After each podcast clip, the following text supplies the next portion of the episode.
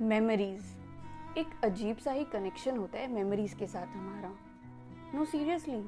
मतलब हर वक्त, हर मोमेंट, हर सेलिब्रेशन, हर मीटिंग्स पर हम यही तो करते हैं, मेमोरीज बनाते हैं। बहुत सारी बातें करते हैं, कुछ पुराने किस्सों को याद करते हैं, हंसते हैं, रोते हैं और फिर और फिर फ़ोन निकालकर उस मोमेंट को एक पिक्चर में कैप्चर कर लेते हैं और एक और मेमोरी को सिर्फ गूगल ड्राइव में नहीं, अपने दिल के ड्राइव में सेव कर लेते हैं। और ये वाला ड्राइव ना बहुत स्पेशल होता है, क्योंकि ये कहीं और नहीं, हमारे दिल में होता है, जहाँ ना कुछ आपकी मर्ज़ी से डिलीट हो सकता है, ना कुछ सेव हो सकता है। पर कुछ तो एक ऑकवर्ड कनेक्शन होता है इन मेमोरीज़ के साथ हमारा,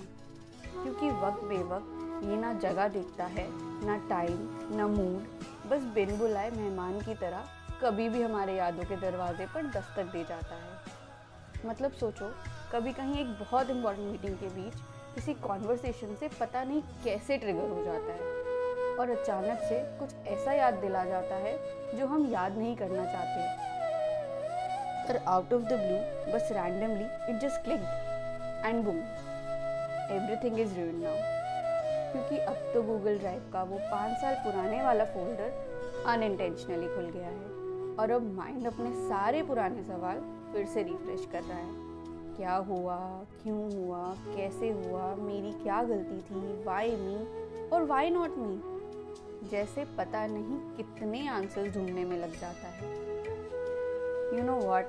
बहुत अजीब होती है ये मेमोरी, एक पल में तुम्हें खुशी से झूमने पर मजबूर कर देती हैं और दूसरे पल दूसरे पल में बस किसी अंधेरे कोने में छोड़ के चली जाती हैं। खैर, अब बस तुम ज़्यादा मत सोचना, क्योंकि गलती से कहीं तुम्हारे दिल का गूगल ड्राइव एक्टिवेट हो गया